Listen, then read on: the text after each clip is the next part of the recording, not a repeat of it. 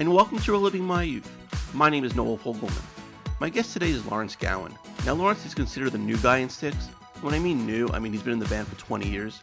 We talk about him joining the band, their latest album, which is a really cool concept album called The Mission, and what controversial Styx song is now back in their set list when they tour. But I first discovered Larry back in the mid 90s when I was in college in Buffalo. He's a super successful Canadian solo artist. So we talk about his music, why it wasn't released in the States, and go check out some of his cool videos on YouTube for Strange Animal, Cosmetics, Moonlight Desires. All great songs, all fabulous videos as well. We talk also a little bit about hockey. He's a big hockey fan, so we kind of rib each other a little bit on our teams. Lawrence was a super sweet guy, and I hope you enjoy my conversation with Larry.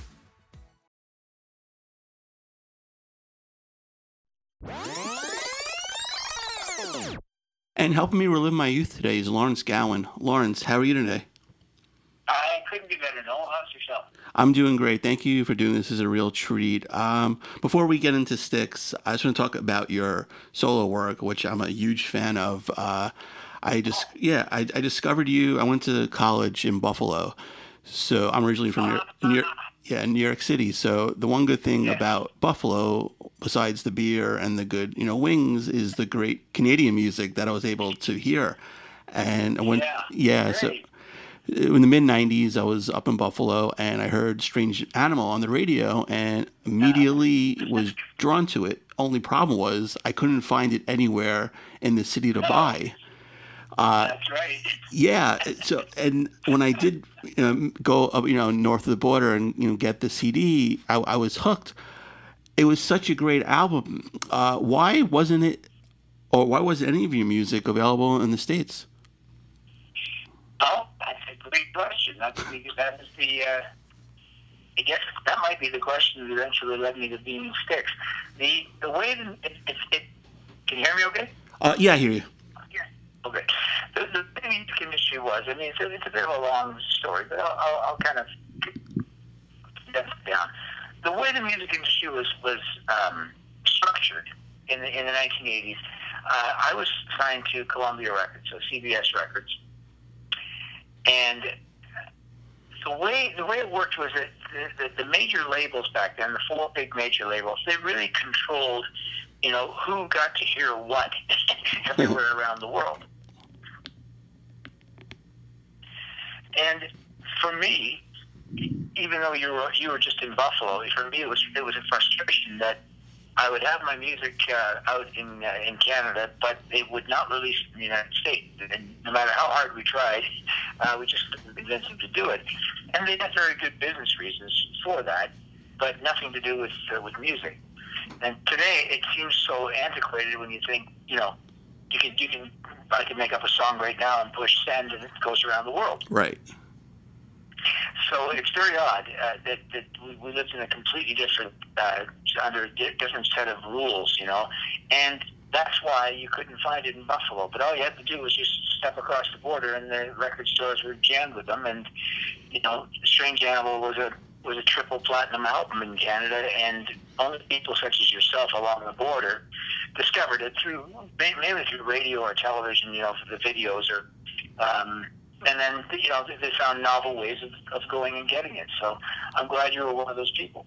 Yeah, it, it was it was pretty funny. Only being 20 minutes from the border, and it, it's like this imaginary wall, and you know, walls, you know, a big you know term so to speak right now, but a, a different type Yeah. of wall, having you know th- this great music, and was, luckily I was able to discover it because that album would have would have blown up in, in the states. That's how good it was. Well, I'm glad you, I'm glad you feel that way. It's um, you know it's it's funny that that uh, it, uh, you know when when that number of people go and go and buy a record, you know, there's there's there's got to be something there. Right. So it was great validation when I joined Styx that they went, look, we, we want to start playing a Criminal Mind, which go from Strange Animal. We want to start playing a Criminal Mind and making that a Styx song. So years later, that, validation finally came through in the form of Styx. So I, I'm you know grateful for that and uh, and and happy that, uh, that the ending's looking a lot better than the beginning was looking. right now, um, like the Strange Animal album was uh, had a, had a basically a, a pretty great story. You know, featured on the documentary "Return of the Strange Animal," um, but it it was recorded at a pretty successful musician's house, wasn't it? yes, it was. He was a very successful musician. Uh, Strange Animal was recorded. I'm glad you know all this stuff. Strange Animal was recorded at a place called Tittenhurst Park in, in Ascot, England, and that was the home in 1984. That was the home of Ringo Ringo Starr. So, um, and prior to Ringo living there, uh, the house was John Lennon's. John right. Lennon recorded the album Imagine. So that that album was made on pretty pretty much the same gear for the most part that, that was used on Imagine and on Ringo's albums after that, and uh, so there was definitely some uh, there was some magic in the uh, in in everything about that the, the process of making that record. So that's that's that little story. Yeah, and you had pretty, you know, successful and talented musicians recording that from Peter Gabriel's band, correct? Of course, yeah. It was, yeah. it was in the '80s. I was I was such a, a Gabriel fan, and just as much a fan of the band. And uh, so Tony Levin, Jerry Marotta, and David Rhodes actually recorded on uh, on Strange Animals. it was a dream experience, and Ringo was living there at the time, so having him basically come into the room and give you know some encouraging remarks was um, everything about that experience was just you know, you, you, you can't beyond imagination, quite honestly. Right. and uh, it, it, turned out extremely well. I'm glad you I'm glad you got a copy of the record. You're still digging it. Oh yeah, I mean now I mean I, I still have the CD. I, I have a couple of them, but now with all the streaming services, you can hear all you know all, all your music, and it's it's fantastic. Yeah. But um, yeah. with Strange Animal, the, the you you had you had some very entertaining and original videos. Did you did you enjoy making those? I did. I did. Quite honestly, I, I really I, I love the visual counterpart to music, and in the '80s, it was it was essential that you made videos. Right. Otherwise, you know, the only way you could get on the radio was to get on TV first. Yeah. So, uh, so yes, I, I I thoroughly enjoyed them, and um, you know, if people want uh, something to be amused at, I guess they can go and look at those uh, those videos are all on YouTube as well. You'll, you'll, you'll see one of the most epic mullets uh, in, in history. Yeah. Uh, yeah. On, on, those videos. Right. Yeah, I, I really like the the cosmetic video. You, you basically take off your astronaut helmet. You have the nice mullet, and you play the piano on. It's it's, it's I, I enjoy them. They're they're really entertaining. The things, the things you can, the things you can, can entirely uh, get away with in the 1980s. Yes. Yeah. Wonderful era. Exactly. Do you still uh, you still have the bone from the strange animal video? I did not expect to ask that question today. Uh, in fact, I do. Yes, in fact, I do. Just in case, just in case the strange animal ever needs to make a make a return appearance, that bone contains the, the DNA that's necessary for the strange animal to, to again. Right. And if if anyone doesn't know, you know, the Strange Animal video, video song or album, yeah. go check it out. It's fantastic.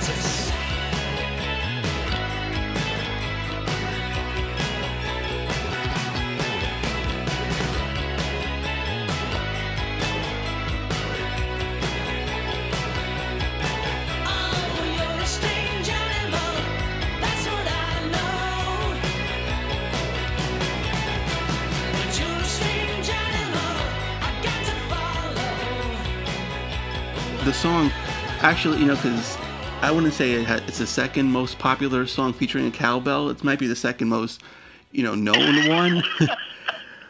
That's very funny. Yes, yeah, and we have played with Blue Oyster, Cult a good number of times.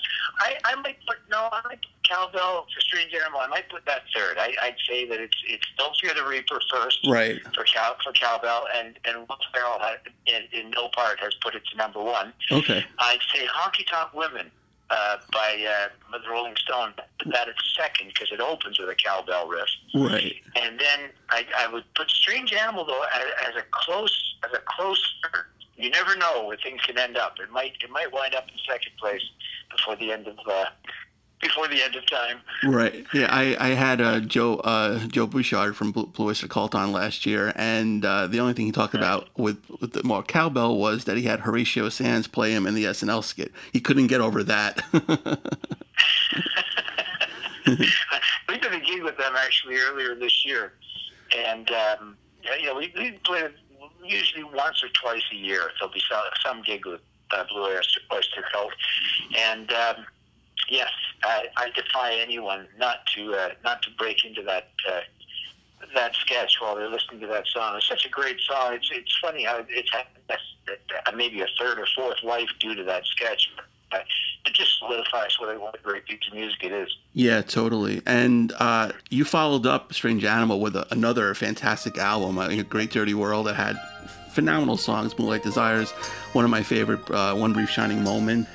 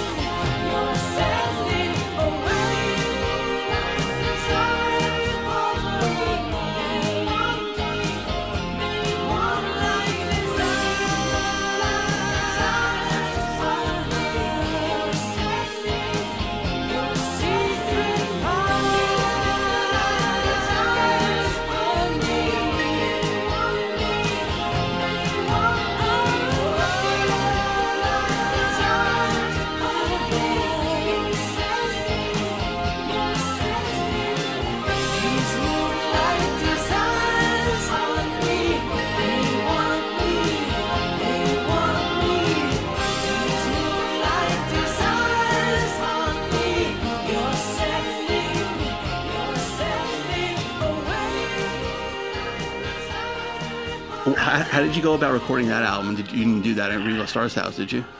That that album was recorded in Los Angeles. Okay. Uh, again, this was this was part of our, our, our plan to finally, you know, bring the um, the, the, the U.S. side of uh, Columbia Records on on board with us. Right. And it was great because there were a good number of people within that company that really did want to champion it in the in the U.S. But it just, you know, timing's everything in show business and in life in general. And at that time, 1987, we're at now, the uh, Columbia Records was being sold to Sony, Okay. now known as Sony, of course, and uh, that was that created kind of a you know behind the scenes there was a bit of a schism in that in that company. Um, and, and a divide as to the, the ones who were in favor and the ones who were against selling the company to uh, to Sony. Eventually, Sony won out, and that's that's how things went. But if your record was not you know, right down the. I mean, they had Springsteen and they had uh, Wham, you know, George Michael. Unless it was right down the the U.S. and and um, British line of uh, lineage, it, it seemed like it was almost impossible to crack. So you you were asking about um, Great Dirty World. Well, on Moonlight Desires, uh, that song featured Jon Anderson from Yes, Right. and uh, John was a definitely I was a you know gigantic Yes fan and still am and always will be, and it was an amazing thing that he he heard the song. He was working on a, a record with Tangerine Dream, Okay. and the producer of of, uh, of my record. Uh, played him some of Strange Animal, and he really liked it. And then he said, "Well, here's something we're working on." And uh, you know, I met Jon, and he's just he started riffing over Moonlight Desires, just doing his his you know vocal acrobatics, and uh, you know, we asked him if he'd do it on the record, and uh, that's how that wound up happening. Right, and I, I know you like toured in the states for a little bit. You opened up for Tears for Fears, I think. Um, were you able to like sell any of your like you know albums, cassettes, CDs at your concerts then in the U.S.?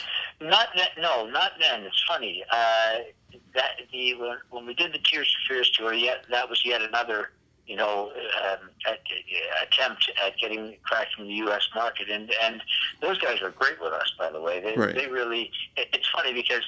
Strange Animal was number one in Canada, and and uh, songs from the Big Chair, uh, their album was number Right. one in the U.S. So really, it, it felt great. And then we figured we would do the same in Canada, but eventually, I just I just did my own arena tour in Canada, and uh, you know we're still in the backstory here. But all of these things um, eventually culminated in uh, in me playing with Styx one day, uh, you know uh, opening for them in Montreal, and then two years later joining the band. So it all is part of the of the uh, of that story. I mean, after after that record with um, Jon Anderson, Moonlight Desires. Uh, three years later, the next album featured Alex Lifeson from Rush. Right.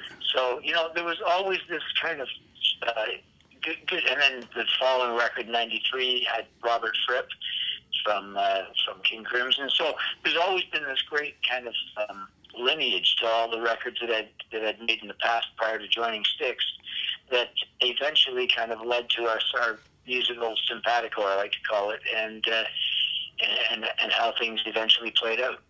Right, and you, you mentioned joining Styx. Uh, still the new guy, I guess, almost after 20 years. Uh, how? I love that. I, I, I never want to let go of that uh, Right. of, of that denomination of that of that that title. The new guy in a band that's been around nearly closing in on, on half a century. I mean, Styx is is getting close to 50 years old. It's over 45 now, anyway. And I, you know, I'm very happy, honored, and you know, proud to, to have been in the band as long as I have. Yeah, and you should be extremely proud of your latest album, The Mission. It's it's a fantastic album. Uh, how did um, you guys come up with the concept of The Mission? Well, it is. I'm glad you said that. It, it is the to me in my tenure in the band. It's it's to me our, our, our greatest achievement is that that album. You know, um, it, we we came up. We took a long time to make studio records. You know, Right. we made our first full studio album of original material in, in 2003.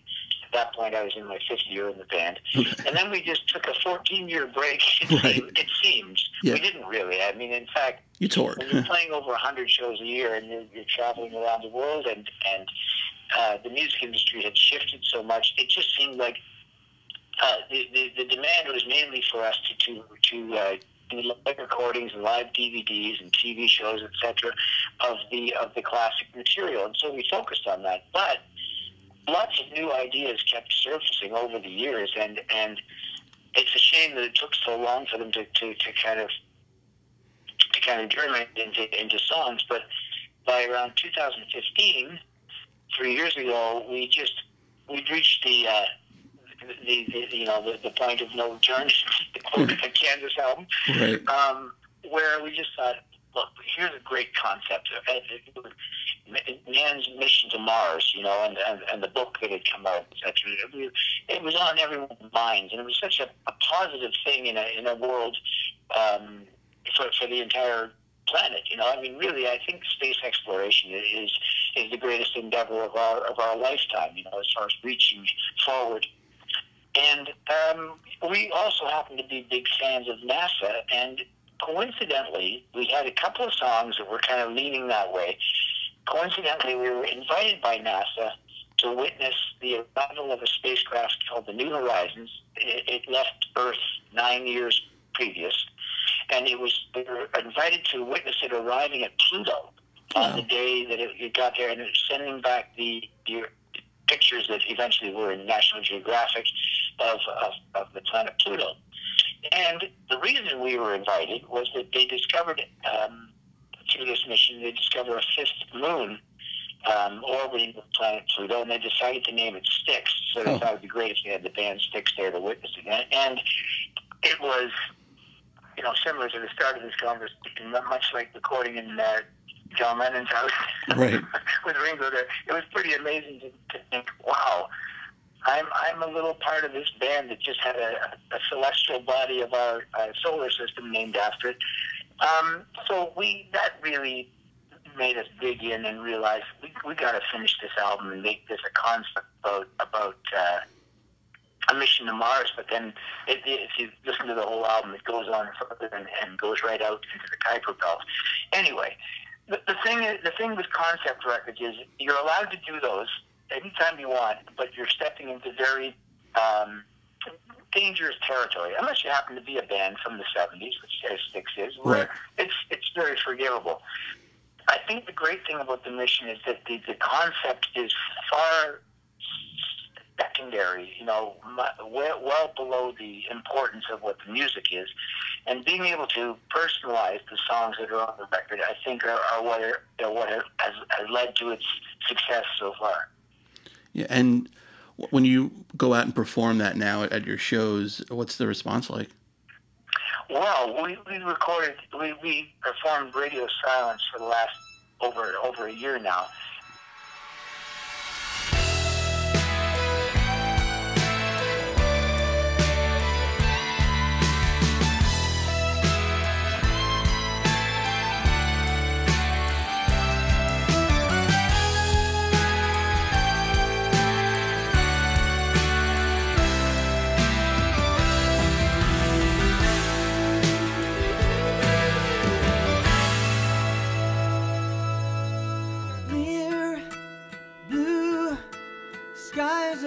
Above, and all I feel is love in this dream.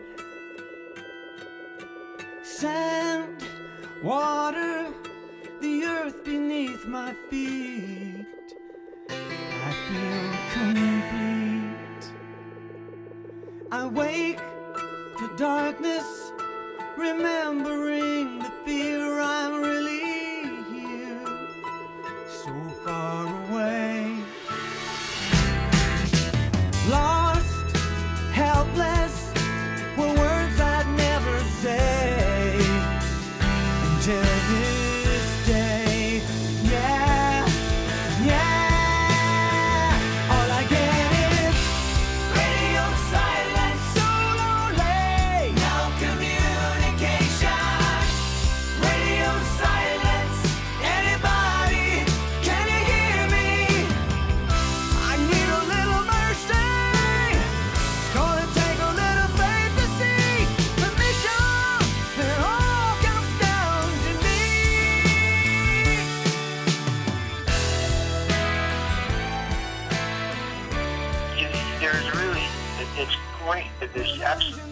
difference between doing uh, radio silence and then breaking into Crystal Ball and then going into Fooling Yourself. It's amazing how uh, enough of the I call them the Styx Faithful has come to embrace that album. And and you know we look online uh, at our you know all the social media stuff and and now the, the debate that we see arising over and over is where in, in the in the echelon of, of great Styx albums, where do they place the mission? And you know, it's it's on on the list. It, it seems to be in the top five uh, consistently with with people who love Grand Illusion and Pieces of Eight and Cornerstone. You know, and and the mission is slotting in there nicely.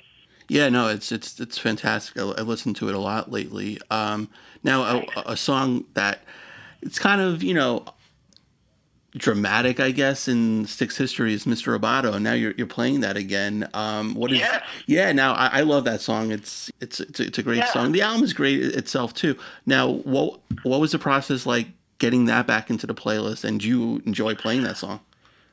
Well, I, th- I, I, I thoroughly enjoy playing it. I, I have, you know, if, if you look, it's, this is a good conversation in that if you look at the lyrical content of, of my own um, solo material, uh, you know, which followed Mr. Roboto, which when it first came out, I guess in 81 or 82, um, it, it, you know, I, I like songs about a character that, that has something uh, something that, that they're dying to tell the world, but are kind of afraid to, and they use a song as the as the vehicle to kind of let to express that.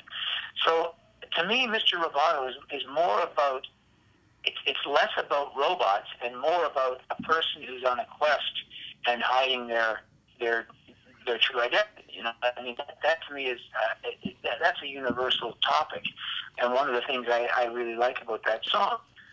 And you know, it's funny because it's been so controversial over the years in that it was it was definitely the, the very different song for Styx to do in that era, and and it, it draws a clear line between their '70s material and their '80s material.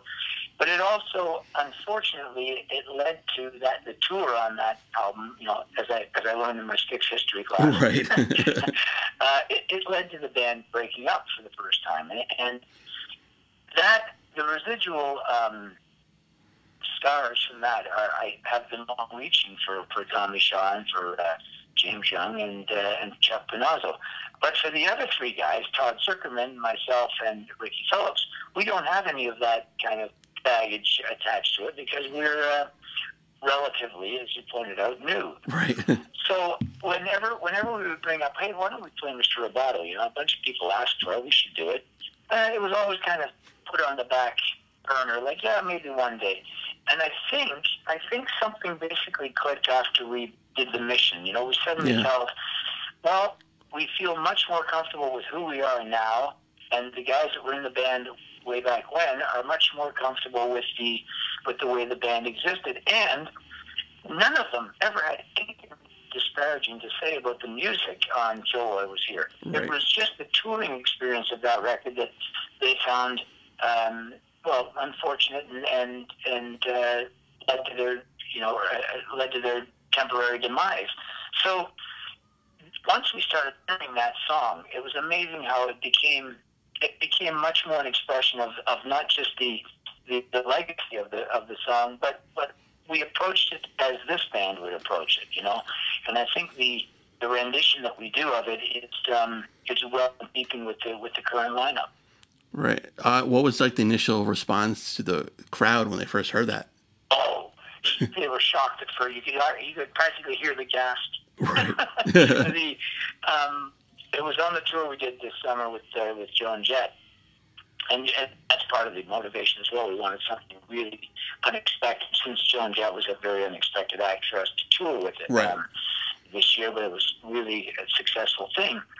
And uh, no, you could. It was there was a palpable kind of gasp in the audience, and then this roar of like, yeah, we've um, you know, let- let's hear it. You know, we. Uh, We've been playing it every night ever since. yeah, that's great. And how did you get one of your songs, "The Criminal Mind," into the set list?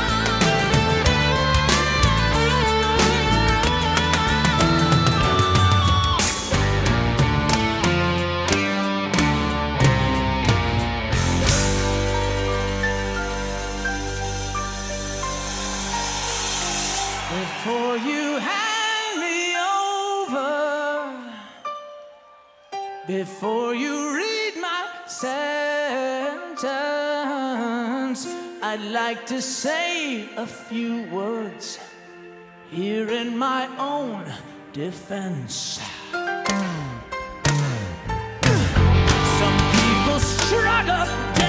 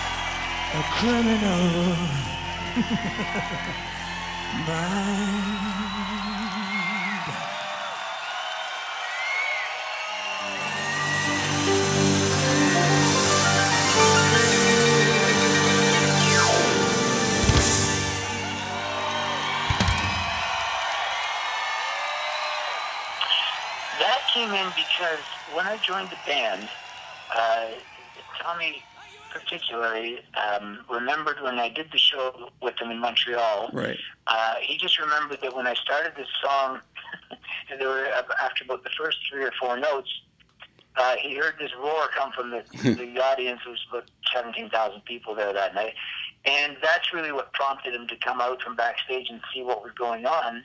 And when he heard the song and he heard the audience singing it, he actually remarked to me then, he goes, God, that, I wish that was a, a Styx song. So two years later, when I went and we, you know, were testing out our voices together, he said, why don't we make a Criminal Mind a Styx song and do a, a Styx version of that? And so we've we've done a couple of uh, live albums so far, and we love getting that and dusting it off. Yeah, it's a great, definitely a great song. Uh, last question before I let you go. Um, do you remember where you were when you first heard one of your songs on the radio? And which song was it?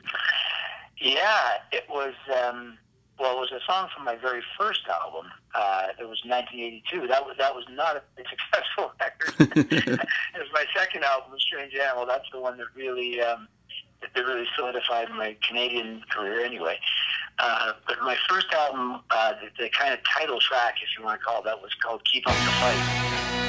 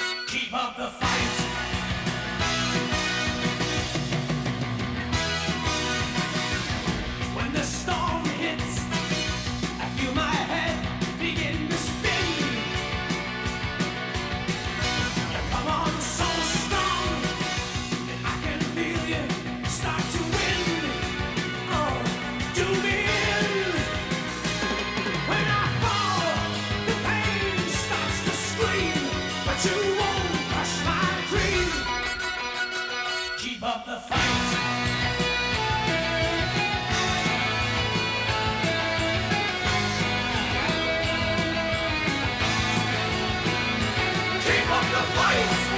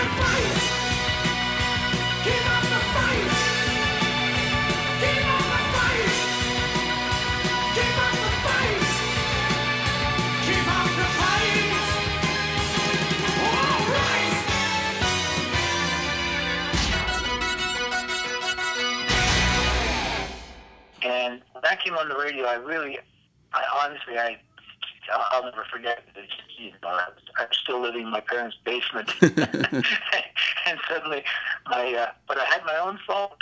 Right. and a friend of mine called up and said, "Oh my God, you know, I, I think it was Q107 They're playing uh, in Toronto. That's a station Toronto. They're playing Keep Up the Fight." So I run out to my van, you know, very uh, my rusty van, and crank the thing on. And then I, I remember, I remember there was a kid across the street, maybe ten years younger than me. And I just called him over immediately. I'd never spoken to the kid. And I said, come here, come here, come here, you gotta hear this. The kid comes over thinking, what the hell's he what, what's this guy trying to cut me into his van for? he he stood at the at the driver's side, you know, and had the window. I opened every window, and uh, you know, you had to crank them all down, and just blasted it. But um, but unfortunately, that song never it never caught at that time.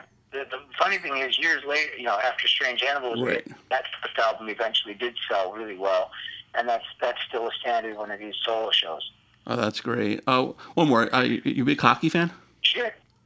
A giant hockey fan. Are you in Buffalo right now? Well, I'm, I, I live in Connecticut now. I'm originally from New York, so I'm a, a Oh, big uh, yeah, I'm. I'm a, a big Yeah, Islander fan. Yes, as you know, oh, you're a big Islander fan. Yeah. Oh, well, in that case, my apologies. Yeah. My apologies to you taking away your, your beautiful Tavares. yeah, I know. Thanks. Yeah. I'm really sorry. Uh, I guess yeah, I don't have to tell you what fan. I mean, by law, I have to. You have to I be. have to be a Leafs fan. Yeah. And uh, yes, Tavares is fitting in very nicely. Thank you very much. Yeah, he, he's doing well, but uh, uh, we got Lou Lamoriello from you guys, so uh, I know. it's you know it's I- it's I been a good trade off so far. But yeah, it, it it hurt over the summer losing him definitely. I'm sure, but you know the the legacy of the Islanders. I mean, you, you guys have won. You've had four cups since uh, you know. It, it, it, it, it's been fifty over fifty years since, I, since we've seen the Stanley Cup in Toronto. Um, so um, you never you, you never know. But I'm glad to hear you're a hockey fan as well. oh yeah, love it. Yeah, the Leafs are in danger of getting their you know name off the cup soon. There is there there is there is danger in the air. I'm not even going to say those words though. Yeah, I know, but the, the, the, yeah, the, the, yeah the team is fantastic though this year, so it's uh, they I, I think know- they have a chance. I, I'll tell you something. I'll tell you something funny. The uh, the last time the Leafs won the cup was 1967. I was 10 years old, Wow, and I remember the winning goal right? uh, was scored by a fellow named Jim Pappin, and Jim Pappin went on, you know, a great career at the Chicago Blackhawks after that. Well, he came out and saw a Styx show Okay, uh, earlier this year. He lives in he was in California, and he came and saw us there, and he he brought me one of his uh, a Leaf sweater. I know in America you call it jersey. right. But uh, yeah, he scored the, the winning goal for the Leafs to win the cup in 1967. So, come on, Tavares. Yeah, right. I mean, the mantle. yeah, I mean, Bring it on, baby. Exactly. I mean, Auston Matthews, all, all those guys are tremendous. Uh, Yeah, yeah, I, team. Yeah. I, I, I took my son two years ago. We went for his birthday up to see a game of Buffalo when the Islanders played, and then we went the next Yeah. day to the Hall of Fame, and we went to, uh, I guess, what is it called, Scotiabank now Arena? But um, It, yes, it's right. Yeah, you're absolutely right. It, it, it changed the name of it now to that. Yeah. yeah, so we saw a game there, and that that was a lot of fun. So, because Toronto, I love Toronto, it's such a great city. That's great. Well, good. I'm glad to hear it. I'm glad to hear it. Hey, actually, you know what? For your, for your listeners that are in the Buffalo region, I guess we are. I am playing a couple of solo shows in that area uh, coming up in February. There's one in St. Catharines. Okay, yeah, Um, although I know that one's all, that one's sold out, but they, Right. there's one also in Burlington, which is not terribly far from from Buffalo. So if anyone in that area would like to come and see a Gallant show, um, you know, hopefully one day I'll come down and play the Tralfamadore again. Does it still exist? Oh, I don't know. Um, Oh yeah, Yeah. That was that was that was a place in Buffalo I used to love playing. right, you, you got to make some uh, solo shows in New York City as well. It would be great. I just I just don't know if there are enough people like you know that are familiar with my material. But maybe maybe we'll fi- we'll figure out. There, I am doing one actually in Baltimore next month. Yeah, I saw that. Yeah. Um, you know, and I kind of I kind of do a hybrid of Styx material and my solo material and a little bit of other stuff. Do some Queen things and, and kind of vary it up. So you never know. One of these days it, it could happen if someone's uh, venturous enough to, uh, to to want me to do a solo show there. Right, that'd be great. But Lawrence, this was fantastic. Thank you for a few minutes today. I really appreciate it. Hey, my pleasure. No, great to talk to you. I'm, I'm glad you uh, you, you certainly know the, the history and the lineage of, of how I eventually became a member of Styx. So thank you very much for that.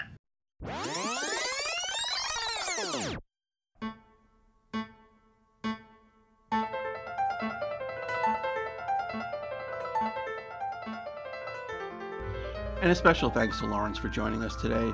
Go check out his website, gowan.org. Styx's website is styxworld.com. On Twitter, Styx the Band. I'm at the first Noel 19. Be sure to like the page of Living My Youth on Facebook. Go to iTunes, check out all the past episodes we've had. While you're there, please rate and review the show. Don't have iTunes? The show is on Spotify. Just search Reliving My Youth, all one word. It's on Podbean, SoundCloud. Go check out teepublic.com for all your merchandise. Just search Youth. A new episode of Living My Youth comes out every Wednesday. Before we go, here's another song from the mission, Khedive. See you next week.